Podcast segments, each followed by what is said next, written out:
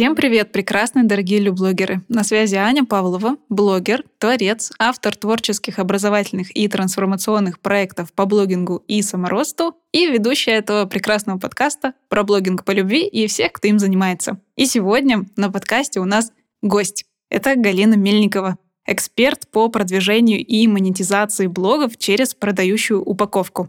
Проще говоря, Галя делает так, чтобы эксперты и фрилансеры работали с блогом меньше, но зарабатывали при этом больше и легче.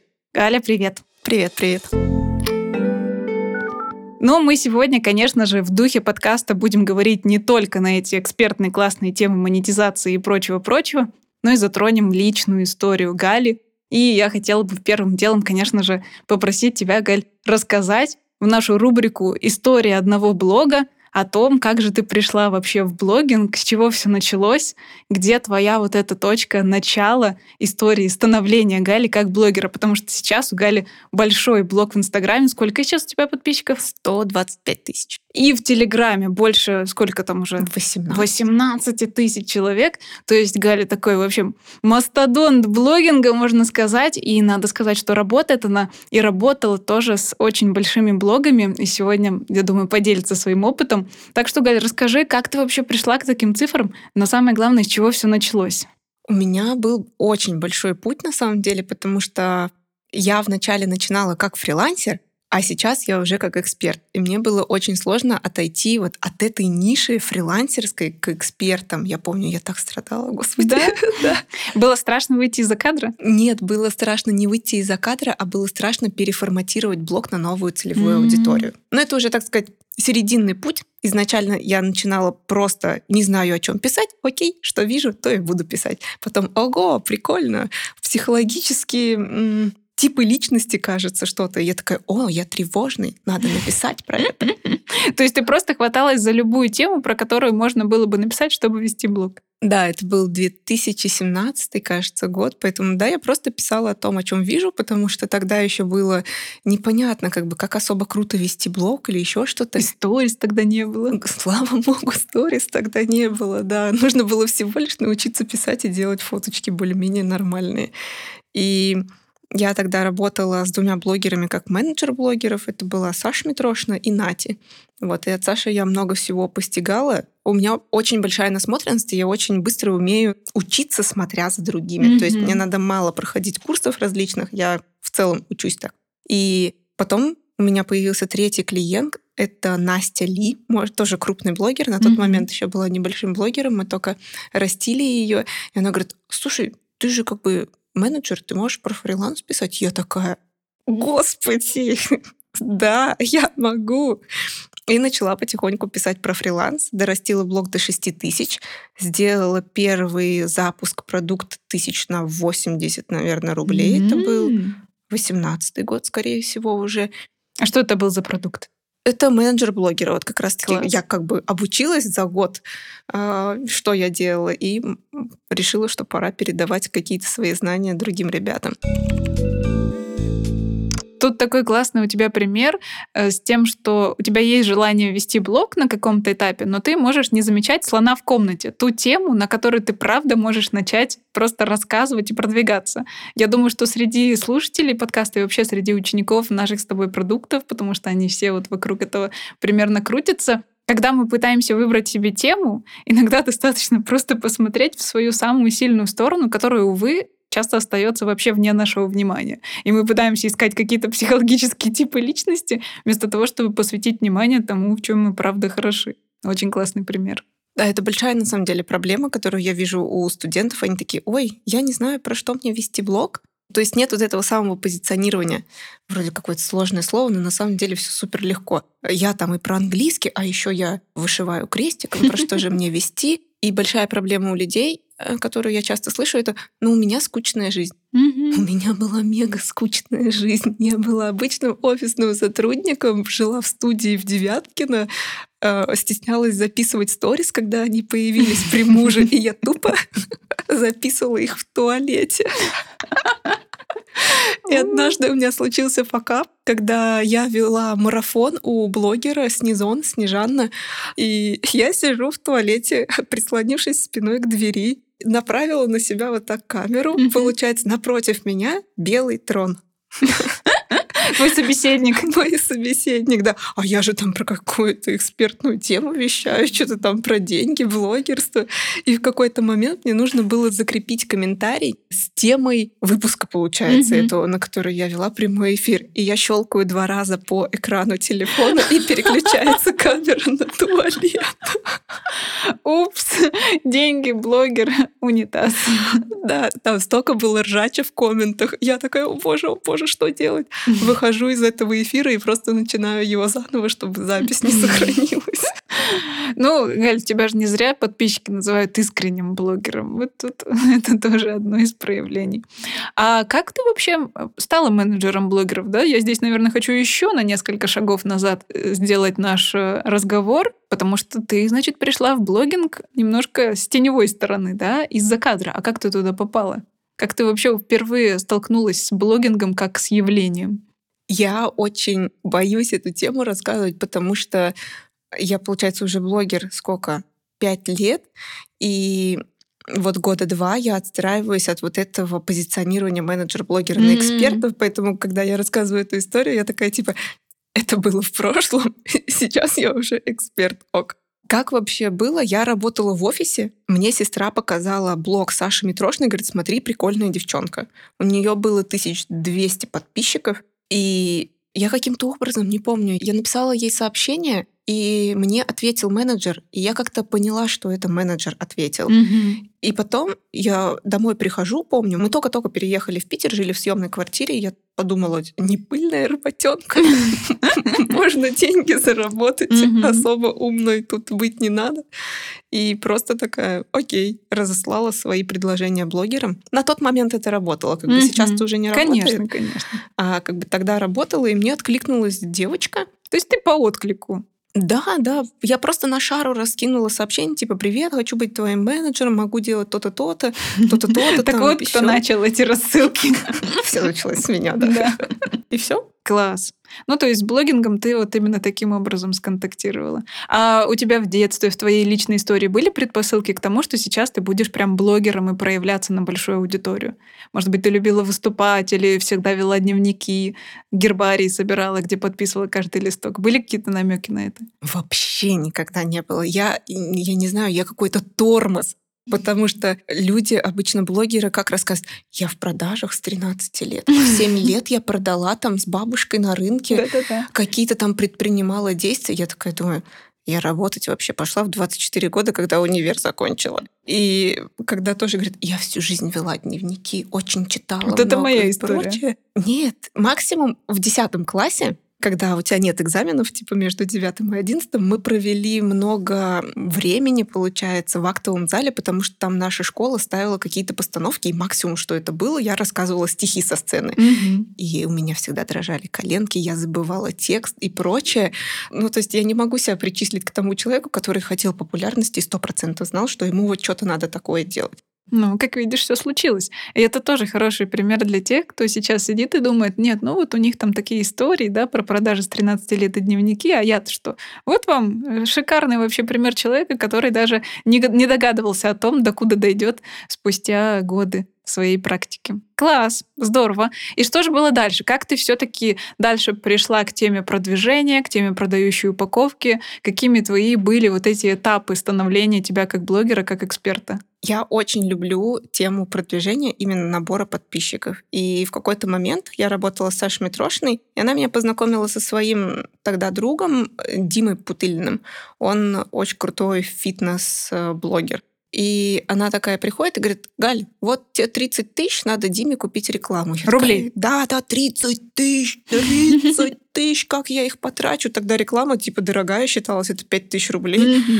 Ты, ты такой ешки-моталки. Сейчас попробуй на 30 тысяч хотя бы там в каком-нибудь телеграм-канале рекламу выпросить. Да, то есть этого довольно-таки мало, конечно, для продвижения сейчас, но начало все равно хорошее. И я начала осваивать этот бюджет потихоньку. Потом ко мне пришли еще клиенты, потом сама Саша принесла mm-hmm. свои деньги, до сих пор, собственно, носит. Э, мы до сих пор ее продвигаем. А потом У меня были курсы, получается, как раз-таки уже по закупке рекламы полностью, менеджерство, как продвигать других блогеров. Потом сюда таргет подключился. И потом наступило СВО, Мгм. и все пропало. Все закрылись проекты, а менеджера я закрыла, потому что я внутренне чувствовала, что уже не хочу его Мгм. продавать. Ну, типа, ты перерос, и ты уже не про фриланс, потому что ты, Ты уже предприниматель, а не Да. фрилансер. ты Мгм. уже именно предприниматель. И в тот момент мне было на самом деле очень страшно, потому что то ли у тебя есть все, то ли у тебя нет ничего. Мгм. И плюс у тебя еще маленький блок э, после того, как взломали тот основной, получается, и ты не знаешь, с чего тебе начать, что тебе снова продавать, а у тебя аудитория э, та, которая ждала от тебя фрилансерские продукты, и вот эта вот куча всего, она в голове роится, давит на тебя, и тебе приходится с этим как-то, я не знаю, жить и выбираться. Но потом потихоньку выбираешься, выбираешься, нащупываешь новый продукт, который тебе нравится, и вот рождается. Ты вот сейчас затронула тему твоего блога, который у тебя был заблокирован и просто пропал. Хочу немножко про нее поговорить. Мы сейчас до подкаста немного ее затронули. Это прям история, которая содержит немало значимых уроков для всех блогеров. Можешь, пожалуйста, рассказать, как это было? То есть у тебя уже был большой блог, там 150 тысяч человек. И вот Да, наступил момент. Мы ходим с мужем по Европолису, покупаем какую-то одежду и видим, что у нас сначала с гет-курса кто-то купил какой-то продукт, которого у нас нет за 14 990, по-моему, рублей. И мы такие, GetCourse взломан. То есть кто-то зашел в полноценно нашу админский GetCourse, это площадка, где лежат все курсы, да, и поменял там платежную систему. Э, Это такой звоночек. Мы поменяли пароли на GetCourse е, но фишка в том была, что GetCourse был привязан к моей почте, а почта была привязана к Инстаграму, и на этой почте лежали абсолютно все-все привязки, которые только могли быть. От всех, от тильды, от различных сервисов, от всего, от всего. И получается, что эти ребята, взломщики, они взломали основную почту и как бы и сначала попробовали ломануть GetCourse. У них получилось. И я не понимала, что взломана почта. На следующий день мне звонит подруга в 2 часа ночи и говорит, Гал, у тебя что-то с аккаунтом в Инстаграме происходит. Я захожу, и я не могу в него зайти. И вот это реально, это та самая ситуация, как в фильме, когда ты такой понимаешь, что «Пф, да ну фигня какая-то, сейчас все само починится. Это, это, это, это не может быть со мной. Нет, нет, точно не со мной. Вот, и потом мы тогда с мужем с двух часов ночи до 7 утра что-то пытались это все восстановить. А Инстаграм тогда очень мало присылал вот этого сообщения, оно не вылезало, что тебе Инста отправляет код, с которым надо сфоткаться, и тогда тебе все восстановят. Потому что взломщики поставили внутри почты фильтр именно на сообщение от Инстаграма. Соответственно, я прошляпила это сообщение от Инстаграма. Короче, Теперь Мгм. надо всегда проверять почты на Инстаграм, подключать почту, которая вообще нигде больше не засвечена. Мгм. Новая двойная там аутентификация, плюс всякие вот эти коды через там Яндекс Ключи, Мгм. Google аутентификатор, вот это вот все супер замудренные пароли. Я теперь пароль не просто вот так вбиваю, я просто хлопаю пальцами по клавиатуре, сколько всего вот этого там появилось, и потом этот пароль просто сохраняю как-нибудь. В открытой заметке можно еще на обоих телефонов целом написать. Страшно на самом деле было, страшно. У меня еще был в тот момент запуск, и то ли у тебя 150 тысяч подписчиков, то ли у тебя ноль. А ты тогда еще не вела телегу. По-моему, у меня был телеграм-канал, но я его не вела. Мгм. То есть он просто был, там раз в полгода что-нибудь выходило, и все. Да, это, конечно, очень важный момент, потому что актив блогера — это, по сути, его аккаунт в некоторой внешней соцсети, которая ему тоже не принадлежит. все таки сама по себе соцсеть принадлежит ее создателям, а еще и наш аккаунт, зарегистрированный на регистрационные данные какие-то, действительно может быть и незащищенный. Поэтому здесь вот всем, даже если у вас всего там 300 подписчиков, сейчас проверьте свой блог, чтобы он был защищен от угона со всех таких э, сторон, потому что действительно для тебя наверняка это был тогда большой удар, да, эмоциональный и вообще физический. Но как ты справилась? Что ты первым делом сделала? Вот все, блок угнали, нету его. Первым делом я смирилась с мыслью, что теперь я заведу новый блог. Мгм. Ну, типа, мне не было страшно от этого, потому что у меня были знаменитые клиенты, знаменитые друзья-блогеры, которые меня поддержали. Они там сделали анонс, ко мне пришло м, 1020 аудитории, плюс мы запустили таргет на старый подписчиков на базу, Мгм. которую сохранили. Часть людей тоже дошла. И Как ты прожила эту эмоциональную утрату вообще? Какие первые шаги ты сделала? Я подумала о том, что, слава богу, у меня блондинистые волосы, и не видно было мою седину. То есть реально тогда было прям настолько стрессово? Да, было стрессово из-за того, что не из-за того, что блог угнали, а из-за того, что мошенники, они выставляли продающие посты, и люди, несколько человек купили этот продукт, их. И потом эти люди, они могли пойти в суд, и ты мог прошляпиться в суде над тем, что ты мошенник, Да. а не тебя взломали. Мгм. И поэтому мы пошли по нотариусам, мы заверяли все скрины с мошенниками, потому что они писали мне в WhatsApp и деньги просили за восстановление. Все это заверяли, что это не мы, потому что именно переживали, что может Мгм. быть суд за то, что вот это я мошенница. Мгм. А я же не мошенница, юшки-моталки все-таки. Да. Потом мы его заблокировали, мы добились того, что мой блог, получается, который взломали, он улетел в бан. И все, мы зажили спокойно. И через месяц этот блог, он снова появился живым.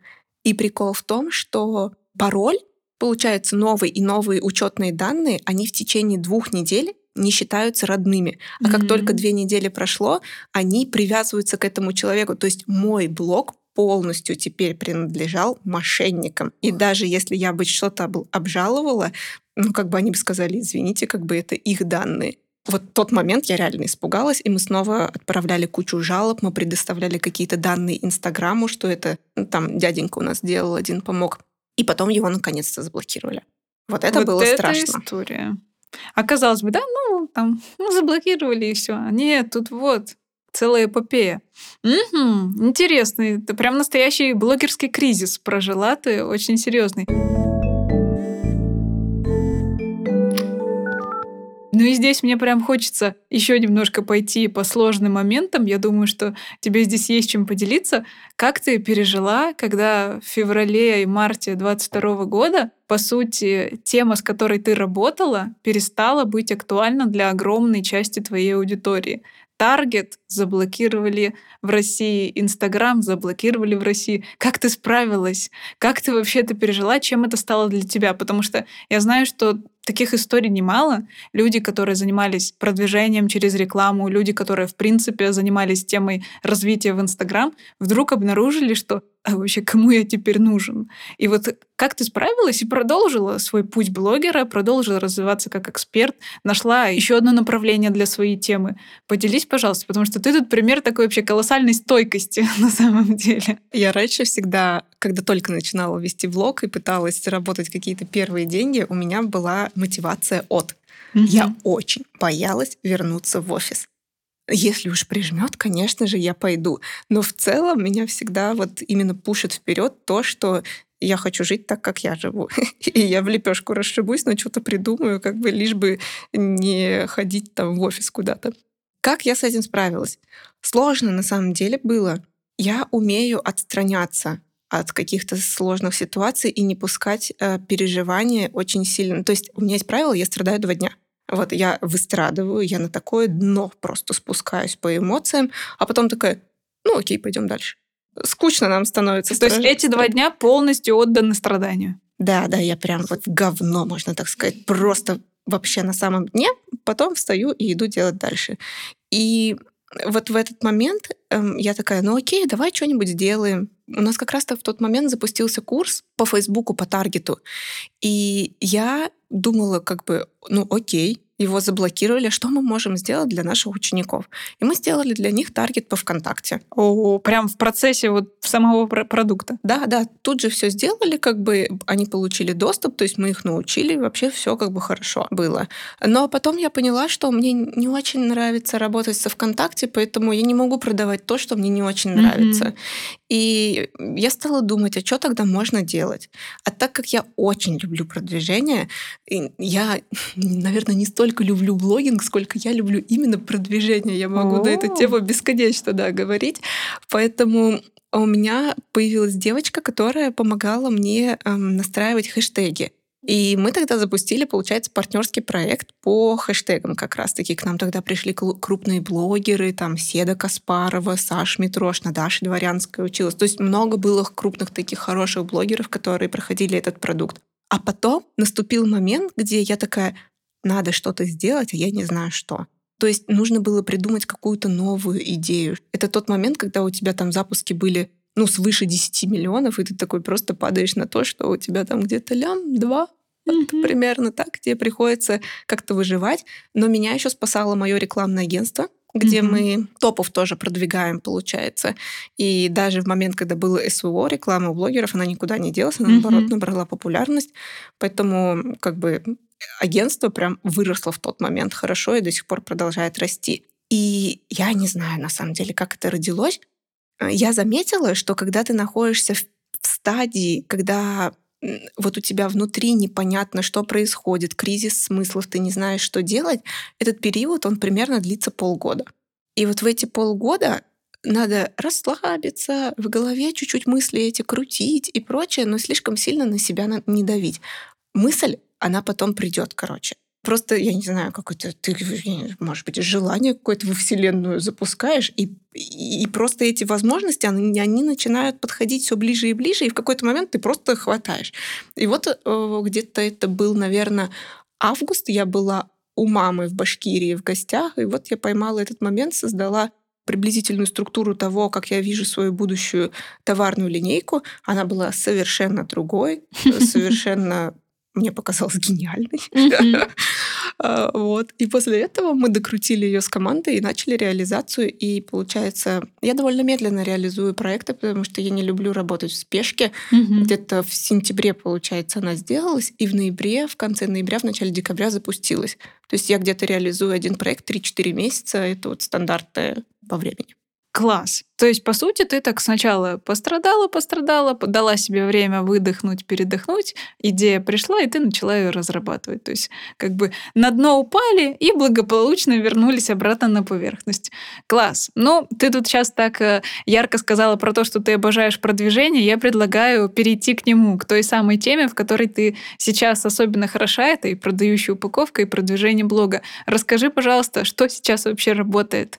Какие сейчас текущие стратегии стратегии продвижения можно выбрать блогеру, кто ведет блог в Инстаграм, например, продолжает там развиваться и действительно стоит перед вопросом, где брать людей. Что сейчас вообще работает и что ты используешь в своей практике и практике своих блогеров? Кто у тебя в агентстве?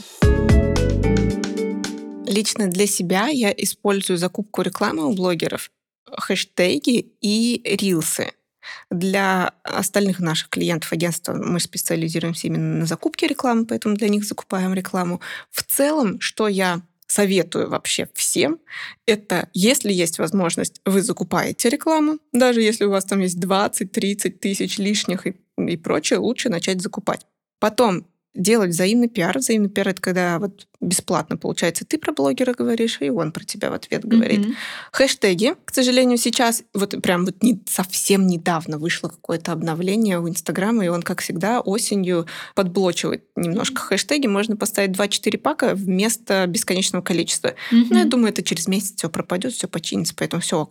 Поэтому хэштеги, конечно, 100%. У меня пост, самый первый, который закреплен в моем блоге, он, кажется, три с половиной, что ли, тысячи подписчиков принес за счет вот как раз-таки охвата хэштегов. Это, да, я вообще-то, я думаю, это шикарно. Раскроешь какие-нибудь фишки, которые в этом посте использованы, почему он так классно сработал? Каруселька. Каруселька и последовательность, то есть мысли, и за счет того, что там не много текста и есть визуальное какое-то оформление. То есть, если я говорю, что э, я заработала столько-то, я прикладываю скрины. Если mm-hmm. я говорю, это работает, я прикладываю скрины. А, ну и плюс еще заголовок. Заголовок это всегда. Заголовок тема. это то, что на самой картинке или то, что под. На самой картинке. Потому что если мы заходим в интересное, то у нас же там визуальная да. часть. И если заголовок и картинка классная получается, то есть оформлены прикольно, и человеку охота на них кликнуть, то он кликает и смотрит дальше. Ну, это прям очень мощный инсайт такой от профессионала. Так что давайте, ребята, протестируем, сделаем классный цепляющий заголовок и карусельку, которая на этот заголовок ответит, как на вопрос. Можно попробовать, Галя, спасибо, это очень здорово. То есть ты, получается, сделал такую вот карусель и наставил туда хэштегов, и за счет охвата люди цеплялись за заголовок, который там у тебя есть, заходили, листали, прогревались, по сути, за счет того, что ты там раскрываешь, и оставались в блоге. Да, у меня же как раз как раз-таки это начинается упаковка блога, которую я сделала.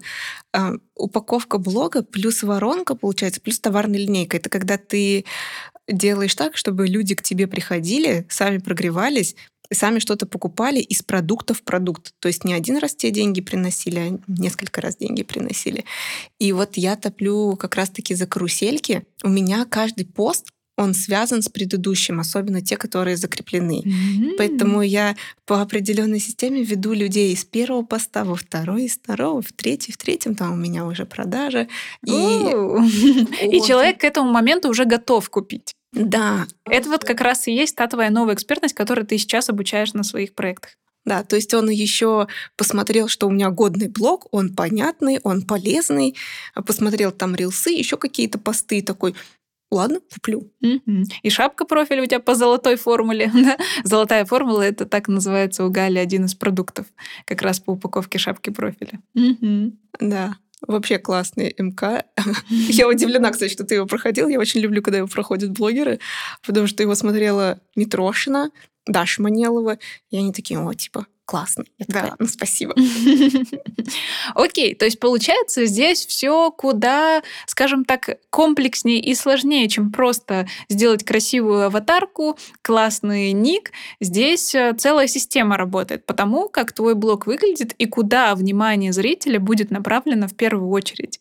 И ты как раз делаешь так, чтобы человек из одного поста, например, переходил куда-то дальше, из этого поста переходил в следующий, где уже продажи, шел в шапку профиля, покупал продукт, внутри этого продукта шел на другой продукт. И то есть путешествие героя внутри твоих продуктов реализуется без твоего участия.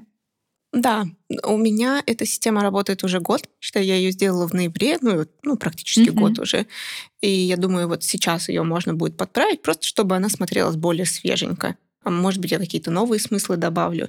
Но считай, за год она работает практически сама.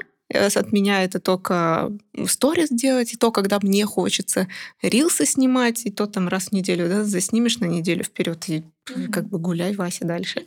И продажи, они, получается, идут. У нас гибридная система в плане того, что, да, воронка и упаковка, они приносят э, пассивные продажи, но мы еще делаем запуск на основной курс. И здесь тоже помогает упаковка, потому что люди, которые посмотрели предыдущие продукты, они оставляют заявочки на основной продукт, и уже так как знакомы со мной, знакомы, что я нормальные продукты делаю, которые даже дешевые, качественные, они с большим удовольствием идут дальше по цепочке. И это круто. Я стала легче дышать, наверное, потому что у меня были периоды, когда я создавала продукт и выгорала от него mm-hmm. сильно, и потом после каждого запуска ты пропадаешь на месяц из блога, потому что ты просто-напросто заколебался, невозможно, и тебе эти запуски уже вот ну как бы поперек горла сидят. Теперь у меня запуски проходят легче, потому что люди более прогретые, люди более отзывчивые, им хочется, им нравится это изучать тоже. В общем, я рада. Класс. То есть у тебя действительно такое комплексное решение. Не в какую-то одну стезю ты уходишь, только там э, трафик в воронку заходит или только запуски, а все вместе дает такой стабильный, хороший результат. Хочется спросить, вот понятно, ты большой уже блогер, у тебя больше там 100 тысяч человек в совокупности может там смотреть твои посты, твои рилсы. Но что делать, если человек только начинает, и, например, у него продуктовая линейка еще небольшая. И это, например, только консультация. Вот у меня, например, среди аудитории очень много психологов или коучей, то есть людей, у кого просто главный продукт — это тет-а-тет работа с человеком. Есть ли какие-то решения для упаковки блога таких людей, чтобы тоже обеспечить им приток а, внимания и приток а, клиентов? Когда нет вот такой сложной какой-то длинной воронки, цепочки продуктов, а все-таки хочется, чтобы просто стабильно приходили там заявки на эти консультации или продажи. Да, я понимаю, о чем ты говоришь. Вся моя система построена на семи элементах. Это три закрепленных поста, потом две папочки закрепленные stories. Я сейчас тоже поясню про что. Шапка и все, по-моему. По порядочку пойдем, да? Смотри, для того, чтобы продать консультацию, очень круто работают лид-магниты. Лид-магнит — это какой-то да, бесплатный файлик с базовой полезностью, интересный такой.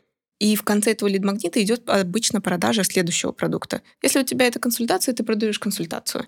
Если у тебя это какой-то следующий продукт небольшой, недорогой, ты продаешь следующий продукт недорогой. Вся фишка в том, что, опять же, на студент, студентов своих вспоминаю, что mm-hmm. сложно написать нормальный лид-магнит, когда ты его никогда не писал, там получается либо слишком умно, либо слишком водянисто, и очень часто все забывают туда добавлять продажи. Типа пользу дал? Ладно, вы там сами догадаетесь. Сами догадайтесь, да, что надо у меня покупать, как ага. бы.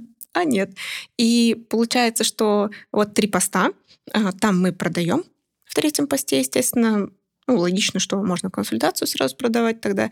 И в закрепленных папочках я советую всегда делать первое, это папочка вот как раз-таки на лид-магнит она всегда должна построена быть правильно, с правильным прогревом. Не так, что просто я вот вам тут файл создала, идите скачивайте. Да. И точно такая же папочка должна быть на прогрев на консультацию. То есть уже на основной продукт. Да. И шапка, она же обычно ну, если смотреть, опять же, ту же самую золотую формулу, суть шапки в том, чтобы она переводила на какой-то контент. Я обычно перевожу на как раз-таки на закрепленную папку Stories. Mm-hmm. И таким образом человек, попадя в блог, он видит, что о, можно пойти посмотреть там. А у тебя там уже все продумано, та самая ловушка. Естественно, не стопроцентная конверсия, потому что стопроцентных конверсий не бывает, но тем не менее, там 100 человек, например, посмотрели, 10 э, купили, вполне себе неплохо. Ну да, для психолога-консультанта 10 клиентов даже на разовую консультацию это, вероятно, потом несколько клиентов в долгосрочную терапию, например, а для коуча на пакетную какую-нибудь программу несколько сессий. Класс. Ну, то есть, по сути, эта э, система, которую ты предлагаешь, она масштабируется.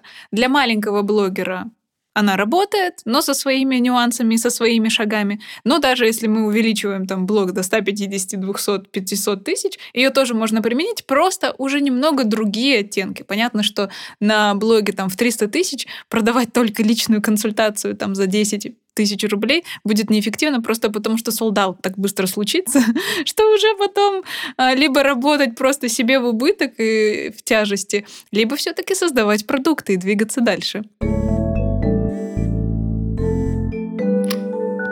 Класс, обожаю системы, которые вот так вот хорошо масштабируются в зависимости от, от объема аудитории.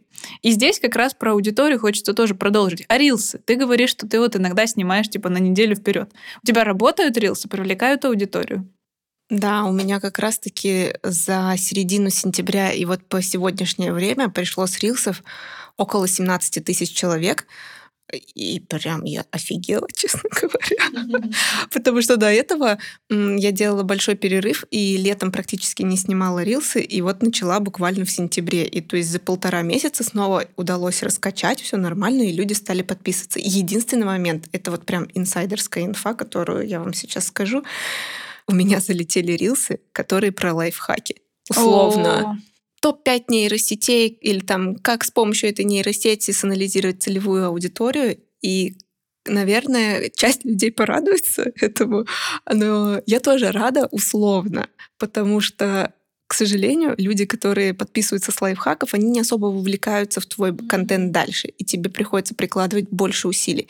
Да, я сейчас разработала в голове стратегию, конечно, как это все вовлечь, переделать и сделать, но тем не менее это интересный опыт в плане того, что я теперь поняла, что лайфхаки мы снимать больше не будем ни в коем случае. Мы будем снимать какие-то полезные рилсы в плане рассуждений, перейдем... Я хочу снимать э, экспертно-стебные рилсы, потому что шаблоны мне стали скучны, и я хочу юмор, шутки, где-то подколы делать. Вот в таком формате мне было бы интереснее, и мы сейчас перестраиваем стратегию. Класс. Ну, а можно ли, я думаю, здесь сделать вывод, что лайфхаки хорошо подойдут тем, кто хочет начать вот эту раскачку своего блога, хотя бы какую-то аудиторию привлечь именно на такое решение, потому что действительно быстрая польза, которой эти лайфхаки являются, она привлекает внимание и охват хорошо прокачивает. Но в какой-то момент действительно нужно чуть больше своей вот этой аутентичности, уникальности внедрить для того, чтобы люди приходили больше на личность, чем на вот эту вот быструю пользу. И я, знаешь, еще заметила, что ты в рилсах вообще почти не используешь вот эти тренды, трендовые звуки, трендовую музыку. Ты идешь, вот вы бы видели сейчас выражение лица Кали. Расскажи о своем отношении вот к такому типу контента и почему ты в своем продвижении практически не делаешь вот эти вот шаблонные какие-то, то, что супер популярно в ТикТоке, например, да, как контент там строится, как ты к нему относишься и как ты выбрала делать рилсы не такими. У меня есть история на этот счет. Я начала снимать рилсы два года назад. Я была человеком, который снимет штук пять, бросит, снимет штук пять, бросит. И вот так раз там в полгода я снимала там штук пять рилсов и все. И в какой-то момент я взяла девочку рилсмейкера, и она присылает мне ролики, там ссылочка, подобный ролик, типа, чтобы я референс видела. И потом э, это была как раз-таки адаптация тренда. Я смотрю на это, на это, и я понимаю, как мне внутри неохота снимать тренды, и я mm-hmm. начинаю на взрыв плакать. Я сижу на даче, реву целый час уже. Я, у меня рожа краснющая такая, помидор прям. Заходит муж, такой типа, ты что ревешь? Я говорю, у меня типа рилсы, я не хочу их снимать. Он такой, а я купил 92 мешка конского говна. Что еще муж может сообщить на даче? Я потом, ну, я поржала, естественно, у меня даже рилсы есть теперь с этой ситуацией, потому что я снимала в момент себя когда я ревела, сидела, потому что я что-то в блог рассказывала в этот момент. И потом как раз-таки это получилось сделать тренд. Был же дядька, который э, на стадионе болел, там песня какая-то, в общем, была. И, и, в общем, я из этого сделала рилс, и он хорошо залетел. Вот это твоя история взаимодействия с трендами. Да, я их не снимаю, я не могу снимать. В целом я заметила, что я не могу идти по проторенному пути. То есть, когда кто-то говорит, сделай вот так, окей, я так делаю, мне не нравится, и я эту систему беру, но переадаптирую ее чуть-чуть под себя. Мне кажется, в целом все так работает. Ну, кто-то ведь э, вообще строит свою стратегию в Reels именно на том, чтобы вовремя словить новый звук, внедрить туда свою немножечко оттенок своей темы и вот поехать по этой лыжне уже, которая... Даже Инстаграм начал, да, ведь помечать звуки трендовые. Все, все, что тебе осталось, это найти этот звук, посмотреть, что по нему снимают, и снять такой же, только про себя. И вот, типа, расти свой блог. Но я с тобой согласна, здесь есть вот это ощущение и желание все-таки творить что-то свое и проявляться не просто так, как вот по шаблону, да, внедряя себя в какие-то готовые решения. Да, ну здорово. То есть здесь это тоже большое такое освобождение для тех, кто не хочет снимать эти тренды. Вы можете этого не делать. Это не то, что обязует вас э, делать Инстаграм. Можно продвигаться и по-другому. Но совет с лайфхаками берем на вооружение, если хочется раскачать охват. Еще одна тема, которую мне с тобой хочется обсудить с точки зрения продвижения, это мультиканальность. Есть ли у тебя сейчас взаимодействие между твоими блогами на разных площадках, и видишь ли ты вообще перспективу в том, чтобы, например, растить свой Телеграм за счет Инстаграма, или Инстаграм за счет Телеграма, или вот какие-то такие связки разных соцсетей? Да, у меня Телеграм на 18 тысяч подписчиков, и это люди как раз-таки, которые переходят с Инстаграм воронки. Точно так же. Есть какой-то классный бесплатный файл, я снимаю определенные рилсы на воронку, перед подписывайся, получи то-то, то-то, там у меня бот. В общем, стандартная схема, которую я очень люблю. Весной я завела свой YouTube-канал, у меня также был подкаст, и я публиковала туда еще ролики, шорцы, и плюс еще снимала какие-то выпуски, и плюс мы дублировали контент еще в ТикТок. Сейчас не делаю, надо снова начать делать, просто потому что времени не хватает. Но в целом я считаю, что мультиканальность — это очень круто. Когда ты раскачиваешь в итоге YouTube, у тебя оттуда приходит своя аудитория, и в целом аудитория везде на самом деле по большей части разная. У меня есть клиентка Соня Солдатова, она говорит, что ей написала подписчица, которая говорит, я тебя, говорит, не смотрю в Инстаграме, я тебя смотрю в ВК. Ого! Да, неожиданно как бы. И оказывается, что часть людей, они просто любят смотреть, например, кто-то сидит только на Ютубе, а они смотрят тебя только на Ютубе. Кто-то сидит в Инстаграме, и, соответственно, ты отовсюду можешь получать целевую аудиторию. Поэтому, да, это классно. Хотя бы завести Телеграм — это уже большой шаг, я считаю. Сто процентов. Вот я, правда, очень многих сейчас читаю в основном в Телеграме. То есть меня очень сильно сменилось мое вот пользовательское поведение не только как блогера, но и как вот читателя. И я понимаю, что я в курсе событий очень жизни многих блогеров только потому, что читаю их в Телеграме.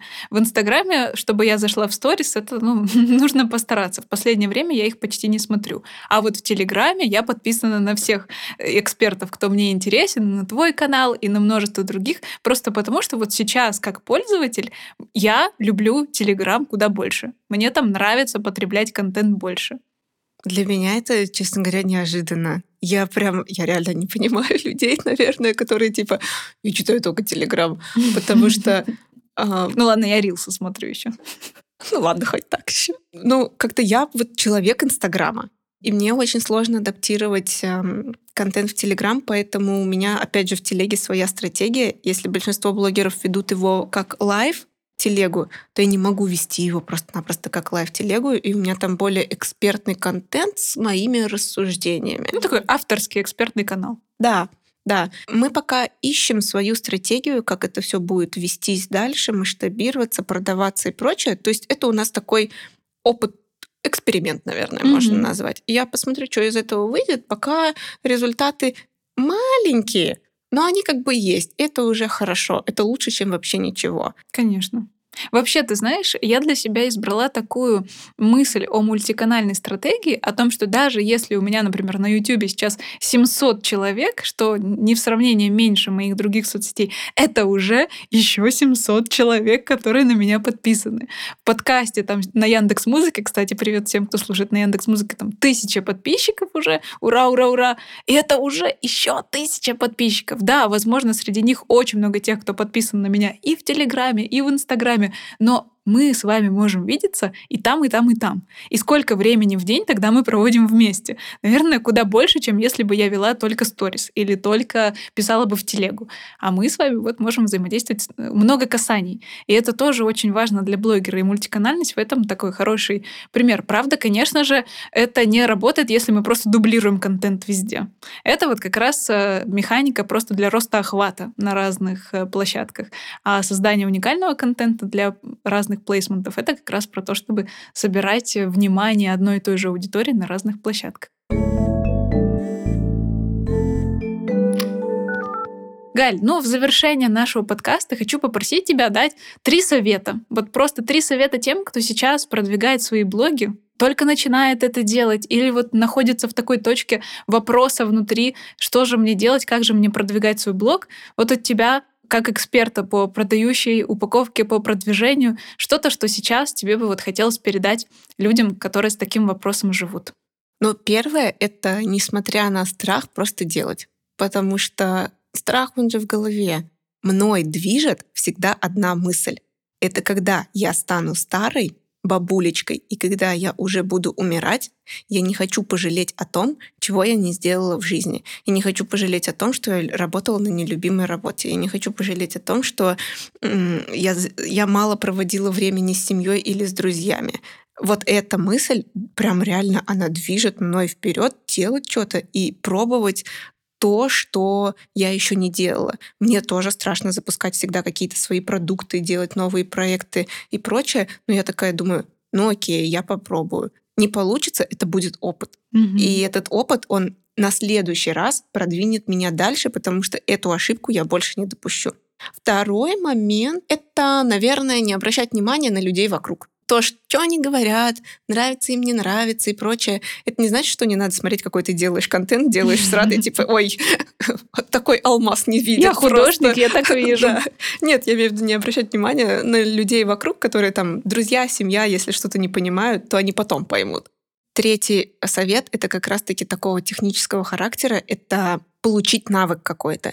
То есть, когда говорят блогеры, типа, не блогеры, а вот начинашки, я не знаю, с чего начать, тебе надо пойти на такое обучение, которое не учит тебя философии в плане того, что разберись в себе, и тогда ты поймешь свое позиционирование. Это очень классный совет. И на такие курсы стоит ходить, на них стоит ходить после того, как ты уже понял механику. То есть, когда тебе говорят, сделай вот так по шаблону, и ты для начала просто пытаешься сделать по шаблону, а потом уже находишь свое. И когда ты уже получил навыки, умения делать вот эти вот по шаблону, когда тебе понятно и в твоем мозгу эти нейронные связи уже э, заработали и появились, ты уже дальше можешь идти развиваться так, как хочешь ты. Класс. Это очень вдохновляющие советы, причем они актуальны как для новичков, так и для тех, кто продолжает, потому что мы снова и снова сталкиваемся и со сравнением с другими людьми, с переживаниями. И вот это твой совет, типа просто продолжай, он действительно очень классный. И да, совет про позиционирование тоже мне очень откликается, потому что когда у нас нет ни продукта, ни понимания, о чем я, то даже жгучее желание вести блог просто будет утыкаться в то, что, блин, а про что мне писать-то? И твоя история, которую ты в начале выпуска сегодня рассказала, про то, что да, ты начала писать про какие-то там психотипы, вместо того, чтобы просто взять то, в чем ты уже крута, в чем ты уже специалист и эксперт, да, ты искала где-то какую-то полярную звезду, вместо того, чтобы вот эта синица в руках, которая у тебя уже есть. И у многих же уже есть этот навык, навык, но они его не замечают. А если его нет, то действительно добро пожаловать на разного рода обучение, получайте твердые навыки, применяйте их в своей жизни, в том числе по продвижению, по упаковке блога. И тут Галя будет тем самым человеком, к которому точно можно за этим обратиться. И приходите ко мне, чтобы создавать новые проекты, вести телеграммы. Вот такой у нас сегодня вдохновляющий выпуск на активную проявленность и продвижение своего блога. Галя, я тебя благодарю за такой классный выпуск. Мне кажется, что сегодня мы дали очень много много классных советов и рассказали немало вдохновляющих историй, проживания твоих кризисов каких-то, с которыми ты успешно справилась, и классных вдохновляющих примеров из твоей истории для тех, кто сейчас начинает и продолжает. И я думаю, мы можем завершать какое-то слово от тебя для тех, кто сейчас тебя слушал. Спасибо большое, что вы послушали, и я надеюсь, моя история будет для вас некой такой мотивацией, что на самом деле у всех бывает в жизни жопа. И ты просто из этого выбираешься, и у тебя дальше все становится нормально. Ну, типа, жизнь, она черная и белая, и у вас все получится, если вы этого хотите. И сейчас Галя сидит напротив меня в свитере черным с белыми полосками. Это как такое еще визуализация этой мысли.